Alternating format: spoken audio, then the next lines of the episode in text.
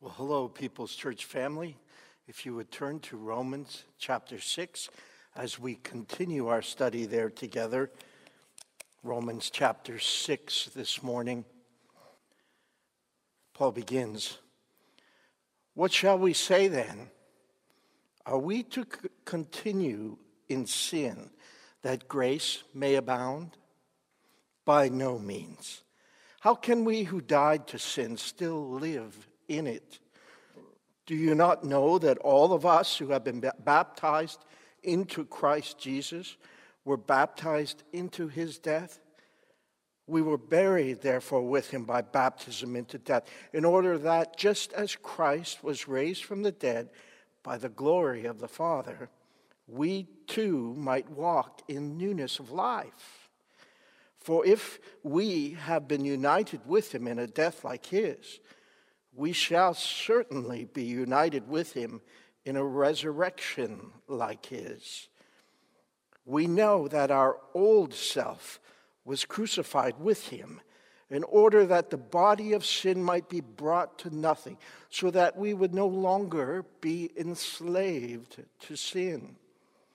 For one who has died has been set free from sin. Now, if we have died with Christ, we believe that we will also live with him. We know that Christ, being raised from the dead, will never die again. Death no longer has dominion over him. For the death he died, he died to sin once for all. But the life he lives, he lives to God. So you also must consider yourselves dead to sin and alive to God in Christ Jesus. Let not sin, therefore, reign in your mortal body to make you obey its passions. Do not present your members to sin as instruments for unrighteousness, but present yourselves to God as those who have been brought from death to life and your members to God as instruments for righteousness. For sin will have no dominion over you, since you are not under law, but under grace. What then? Are we to sin because we are not under law, but under grace? By no means. Do you not know that if you present yourselves to anyone as obedient slaves, you are slaves of the one whom you obey, either of sin, which leads to death, or of obedience, which leads to righteousness. But thanks be to God that you who were once slaves of sin have become obedient from the heart to the standard of teaching to which you were committed, and having been set free from sin, have become slaves of righteousness. I'm speaking in human terms because of your natural limitations. For just as you once presented your members as slaves to impurity and to lawlessness, leading to more lawlessness, so now present your members as slaves to righteousness, leading to sanctification. For when you were slaves of sin, you were free in regard to righteousness. But what fruit were you getting at that time from the things of which you are now ashamed? For the end of those things is death. But now that you have been set free from sin and have become slaves of God, the fruit that, get, that you get leads to sanctification and its end, eternal life. For the wages of sin is death but the free gift of God is eternal life in Jesus Christ our Lord. Well, they were getting along fine without me. In my first year of university, I paid a visit to my old high school. I walked the halls. I checked in at the office as a visitor I stopped by my old locker. It was a trip down memory lane for sure, but apparently the high school was doing just fine without me.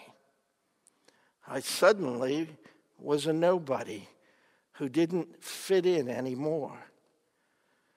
I never went back there again because you can never really go back, can you? They change, you change. The writer of Scripture says, For everything there is a season, and for a time, for every matter under heaven. You know, there is within every family this impulse, this strong longing to go back. For the good old days is how we phrase it. Parents long for the time when their kids were young, when life seemed perhaps easier and regrets hadn't yet piled up. Children grow up and long for the time when responsibilities were few and life seemed so carefree.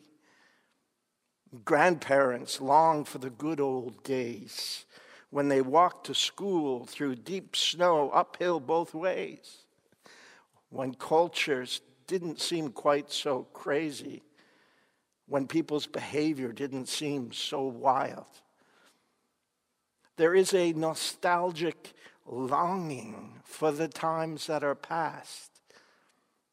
And yet, the scripture says in the wisdom literature these words Say not, why were the former days better than these? For it is not from wisdom that you ask this. Don't say that the good old days were better. It's not a wise thing to say. You can read that in Ecclesiastes chapter 7, verse 10.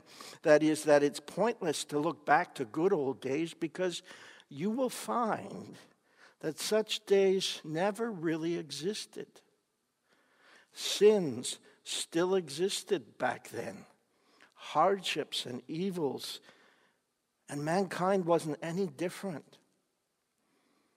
We've already seen in the book of Romans, all the way back to Adam, that there was sin, and his sin brought death, and all have sinned and all die. The wisdom writer writes these words What has been will be again, what has been done will be done again. There is nothing new under the sun. Is there anything of which one can say, Look, there is something new? It was here already, long ago. It was here before our time. Now, Paul is concerned that the Christian readers of his letter in the Roman churches may well want to go back to their sins. That some of them might long for a return to the freedom to live as they wanted, to do as they wanted, to the good old days. Of course, we Christians can make any sin even sound spiritual. It can sound good. Look at verse 1. What shall we say then, says Paul? Are we to continue in sin that grace may abound? What he's saying is because God's grace, his favor, abounds more than our sin, might we not sin more to make his grace abound more? In this way of thinking, sin becomes a good thing. It becomes a means to blessing. The more I lie, the more grace God gives. The more I lust, the more grace God gives. The more I sin, the more grace rains down from glory. Am I not doing a service then by sinning? Short answer no.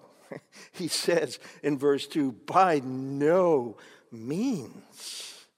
Yeah. He says in verse 3 Do you not know that all of us who've been baptized into Christ Jesus were baptized into his death? We were buried, therefore, with him by baptism into death, in order that just as Christ was raised from the dead by the glory of the Father, we too might walk in newness of life. We walk in, in a, a new life, a new path. Continuing in sin is not an option for Christians. Going back to how we used to be is not an option. We are dead to it, he says. We don't live in it, we live in Christ. In verse 6, he says here, we know that our old self was crucified with him, that is Christ, in order that the body of sin might be brought to nothing, so that we would no longer be enslaved to sin. Mm-hmm. The old self is dead and will not be resurrected. The new life we have in Christ Jesus our Lord is the one that will be re- resurrected beyond death. He says in verse 11, So you also must consider yourselves dead to sin and alive to God in Christ Jesus. You know, something in us died when we converted to Jesus Christ. Something in our fallen nature died. In verse 2, where Paul writes, By no means, how can we who died to sin still live in it? That pronoun we is a different pronoun that he chooses here. He chooses one that in the Greek it means our essential nature. There's something about the very core of our being that died when we converted to Christ.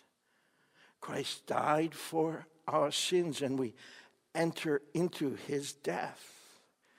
And so we don't continue in sin, we don't live in it. We don't go back to the way we used to be. In verse 5, he says, For if we have been united with him in death like his, we shall certainly be united with him in a resurrection like his. And verse 8, now if we have died with Christ, we believe that we will also live with him. We know that Christ, being raised from the dead, will never die again. Death no longer has dominion over him. For the death he died, he died to sin once for all. But the life he lives, he lives to God. That is, we are to live for God. So you also must consider yourselves dead to sin and alive to God in Christ Jesus. He died once, but the benefit of his death is ongoing. It's eternal, it's perpetual. Christ died for our sins. He rose from the dead. And what we used to be is dead in Christ. And now we are alive in Him. And we don't go on in a life of sin, we don't go back to our life of sin. No matter how spiritual we may make it sound, we don't go back to the way things used to be. This is the consistent message of the Word of God in the New Testament. For example, in 2 Peter, Peter writes these words If after they have escaped the defilements of the world to the knowledge of our Lord and Savior Jesus Christ, they are again entangled in them and overcome. He says the last days become worse than the first. He'll say, For it would have been better for them never to have known the way of righteousness than after knowing it to turn back, to go back, you see. He refers to the proverb the dog returns to its own vomit, and the sow, after washing herself, returns to wallow in the mire. We're not to go back. Very graphic images, aren't they? Notice here in verse 12, he says, Let not sin therefore reign in your mortal body to make you obey its passions. He says, The passions become your master. You become a slave of your passions. You become a slave to your sins. It can go either way. He uses the word here in verse 13 and as uh, the word instruments for unrighteousness. Our members, what he's using is a military metaphor. Actually, the word instrument means a spear. You can become a weapon, you see, for unrighteousness or a weapon for righteousness. Most commentators believe he's alluding to, to, sexual immorality here and the damage and the destruction that can be brought down and inflicted on, on, on other people because of sexual vice. And we have a conscious decision to make every day, every moment. He says, don't present your bodies. That's the, don't, don't lend your bodies, all that you are, your human faculties, your body, your behavior, your character, don't lend that to sin. Lend it to righteousness. Which will you serve? Will you serve unrighteousness or will you serve righteousness? Choose this day whom you will serve. This is working out our salvation daily. We don't serve sin as Christians. Verse 14 For sin will no longer have dominion over you, since you are not under law but under grace. We serve God. We've, we, have we have made that choice. We live in it. We walk in that daily. We enjoy His grace. We're not under law, he says. The law defines sin. Paul will say the law causes sin to increase because having defined it, then it's obvious it's against God. In fact, it's twice deadly because not only does the law make sin clearly rebellion against the will of God, but it, we're, we're unable to keep the law. And so it's twice deadly. But we don't go back to that. We don't go back to the Mosaic law. We have Christ. We're under grace, he says. It's the law of Christ that rules us. And it's the law of Christ that empowers us to say no to temptation, and we're empowered to, to not sin, and, and, and, and we're able to defy the bondage of sin. And since we're not under the Mosaic law, but under grace, Someone might say sin doesn't matter. Look at what he says in verse 15. What then? Are we to sin because we're not under law, but under grace? Again, short answer no. He says, by no means. no means. And now Paul enters in for the rest of the chapter into an extended metaphor, using the metaphor of slavery to depict the choice that we have every day to follow sin or to follow the Lord. You know, slavery is not something um, common to our experience, is it here in Canada? But it was a daily reality to the Romans.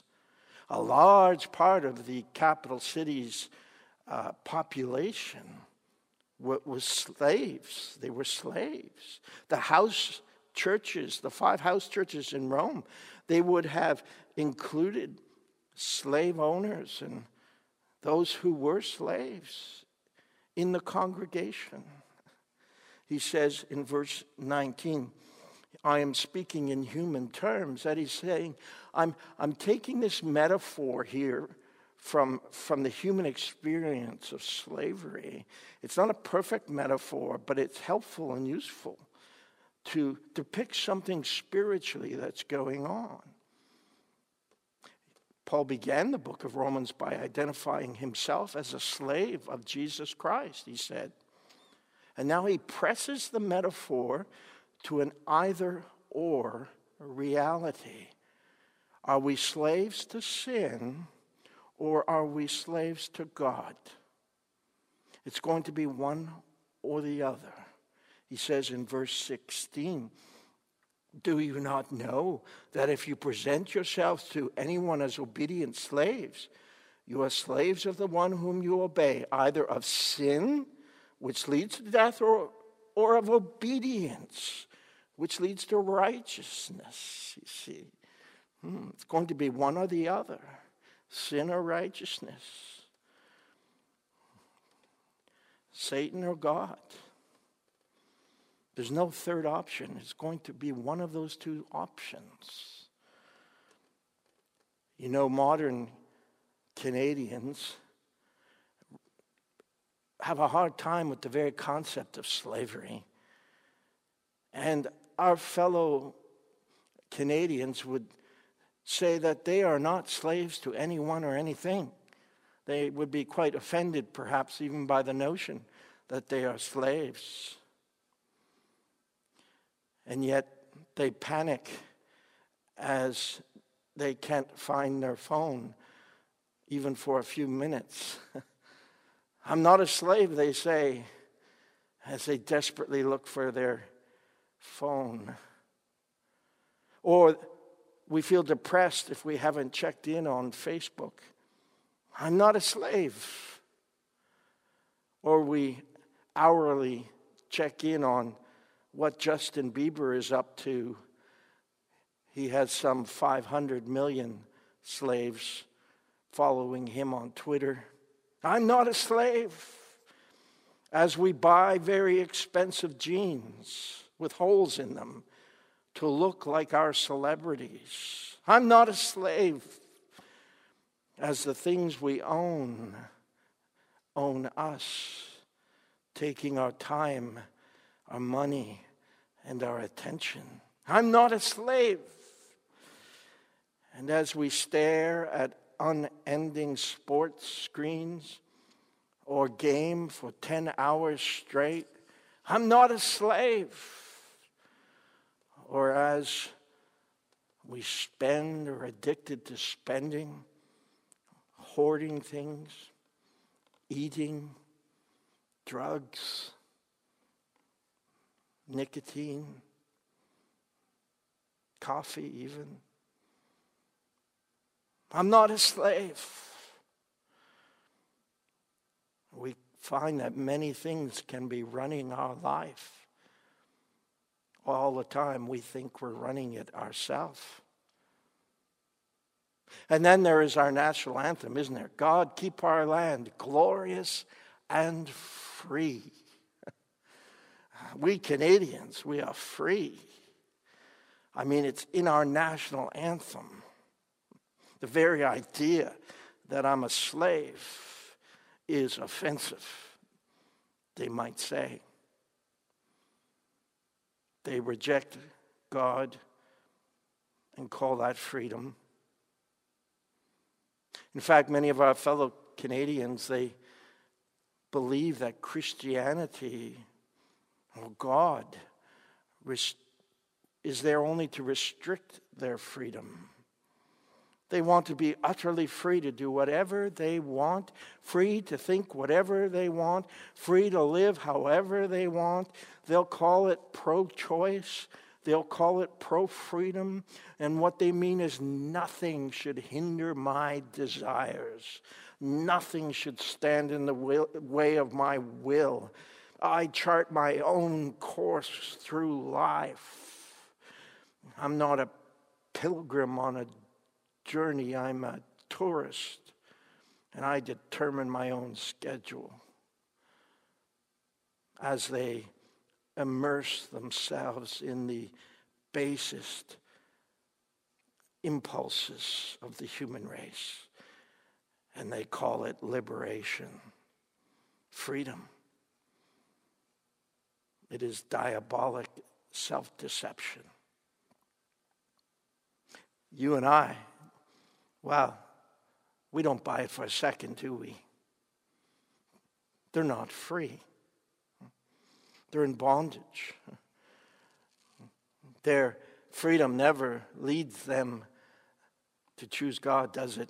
Always leads away from God. Scripture tells us the truth that they are enslaved to unrighteousness. They are enslaved to sin and to death and they serve their master, their passions, and the God of this world, Satan. And so were we once as well in those old days. so were we in bondage to the lies that we tell ourselves, the sins that spread in our spirit, the plague of death is heavy on our fellow Canadians, and they call it freedom. As they struggle under the yoke of their own passions. Freedom of choice, they'll call it, uh, and they always will choose sin and death and every vile thing. They won't choose faith in God or virtue. And this is why throughout chapter 6, Paul uses the imagery of slavery. And, and verse 6, he says, We know that our old self was crucified with him, that is Christ, in order that the body of sin might be brought to nothing, so that we should no longer be enslaved to sin. You see, enslaved to sin. In verse 12, he'll say, Let not sin therefore reign. That idea of sin ruling the person. It will reign in your mortal body to make you obey its passions. You see, you are obedient to your master, your passions, and sin rules you, he's saying. And he says this again in verse 14 For sin will have no dominion over you. That's for those in Christ. But those who are not in Christ, it has dominion, it rules them. And they're obedient to sin. Verse 16 says that. They're obedient slaves, obedient to sin, obedient to unrighteousness. I mean, if you're paying attention, you can see it. You can see the devastation of sin in a person's life. They're everywhere to be seen on street corners, uh, the dissipation the drugs, the alcohol, the sexual immorality, it takes a toll on the flesh.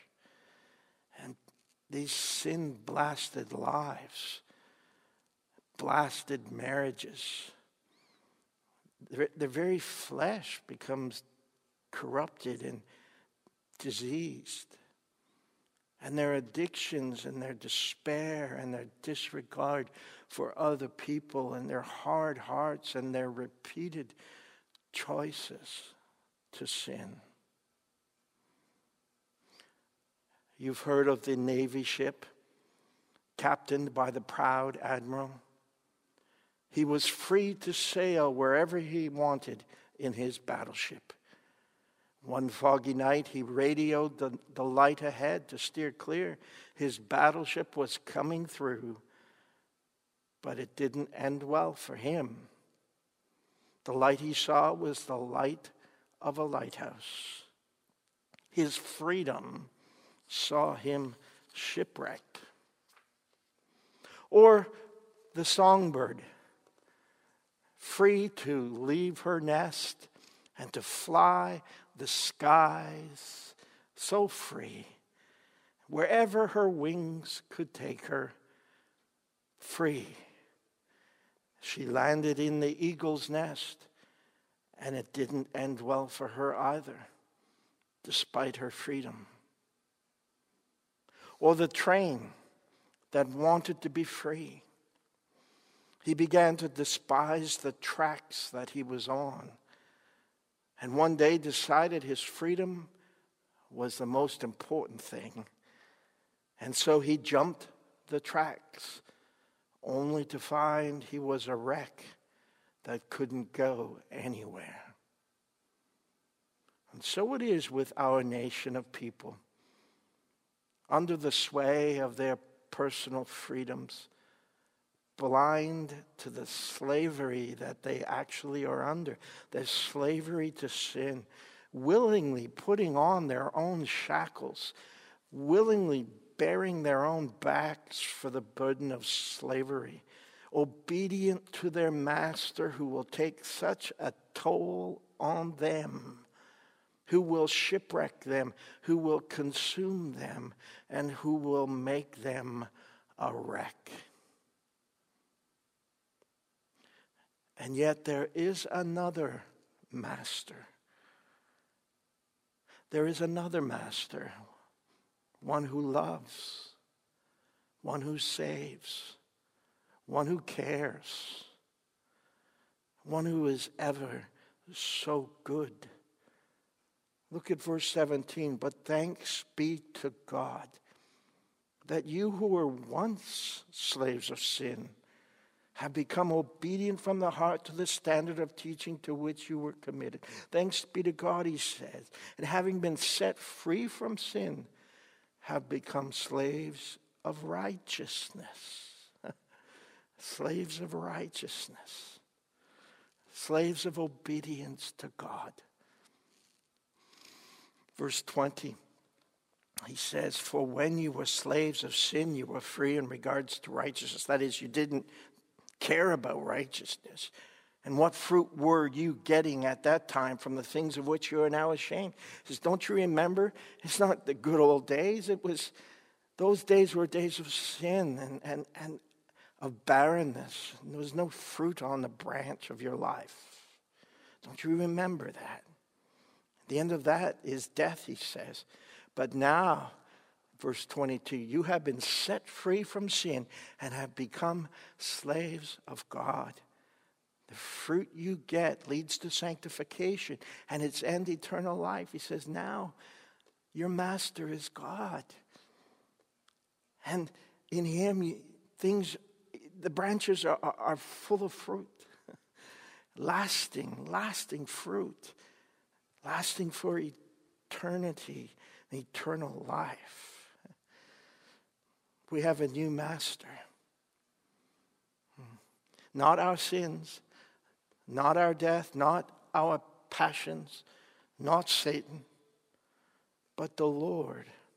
And what is produced in us by the Lord has lasting impact, has meaning.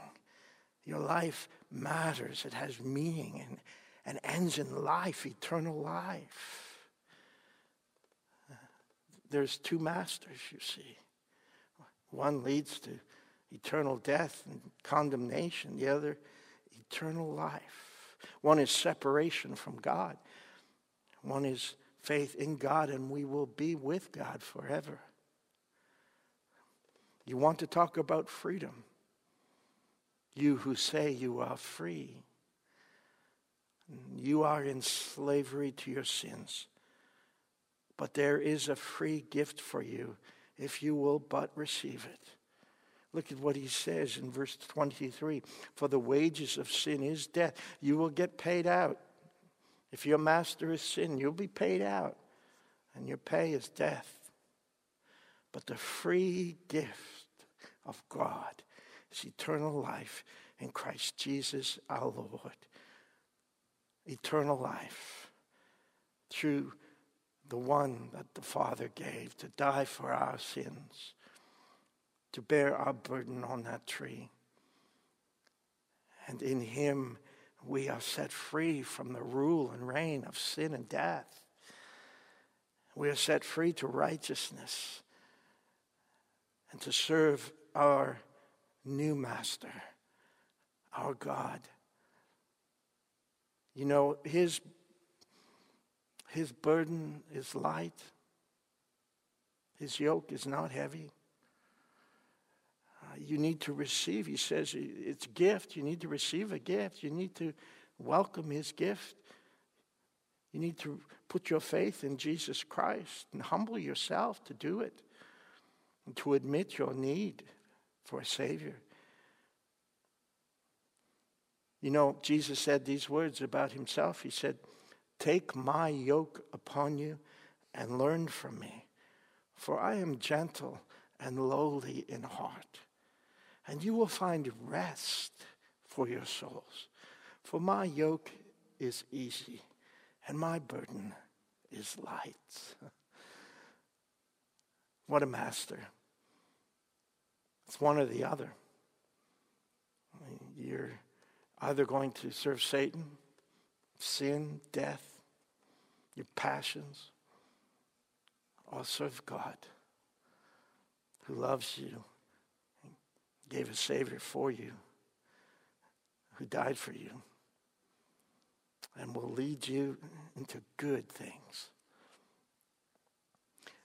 You know, Bob Dylan wrote a song that reflects Romans chapter 6.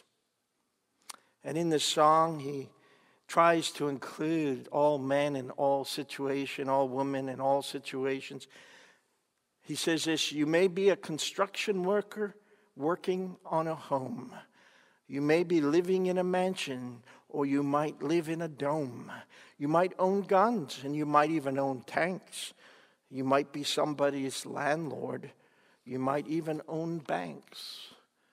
But you're going to have to serve somebody. Indeed, you're going to have to serve somebody. He says, it may be the devil, or it may be the Lord. But you're going to have to serve somebody. And that's true. It's an either or. Who's your master? Who will you serve? Young people, some of you are leaving your nest. You're growing up, preparing perhaps to leave, go off to school one day. You're going to serve somebody. Is it going to be the devil or is it going to be the Lord? You're going to have ample opportunity to serve the devil you will have ample opportunity to be mastered by your passions and your sin. Say no. That you will serve the Lord. At school, in whatever city, whatever university or college you find yourself in, whatever workplace, you could settle it right now. Settle that question right now. I will serve the Lord. You know, there's no golden age in our past. There's no good old days. We don't want to romanticize our past when we were slaves to sin. In our past, well, we were mastered by our sin. But now we are free. Free when we serve the Lord. That's the paradox when we become slaves to God, He becomes our master. We are, in fact, free. His truth has set us free. And there's no going back. What would we go back to? And now, every day is a good day. Every day is a golden day. Every day is a very good day. You're going to serve a master. Choose the Lord. Acknowledge that your master is the Lord, and you will have chosen well. Jesus said, If anyone serves me, he must follow me. And where I am, there will be my servant also. If anyone serves me, the Father will honor him. Serve the Lord with gladness. Would you pray with me? Father, perhaps some listening have walked long in sin and death and serving that cruel master. But now uh, they are deciding and they are humbling themselves. They are putting their faith in Jesus for the forgiveness of their sins and for the promise of new life, a future and eternal life. Not death, but life. They're submitting to your call on them, and they purpose to follow Jesus. Tell him that yourself as you listen, wherever this message finds you today. Pour out your heart to Him. He loves you, He cares for you, He is such a good master. He's provided a Savior for you. Serve Him, follow Him. And Father, as we who are Christians, who have settled this matter already, we pray that we would never be looking back over our shoulder to times long gone, uh, that we never look back with nostalgia to those sinful days and sinful acts and deeds that we did, but instead uh, to embrace the truth today, uh, that we walk today in your spirit, in your truth, and in the salvation that you have gifted to us as we look ahead to eternal life. We thank you and praise you for your word, and we pray in Jesus' name. Amen.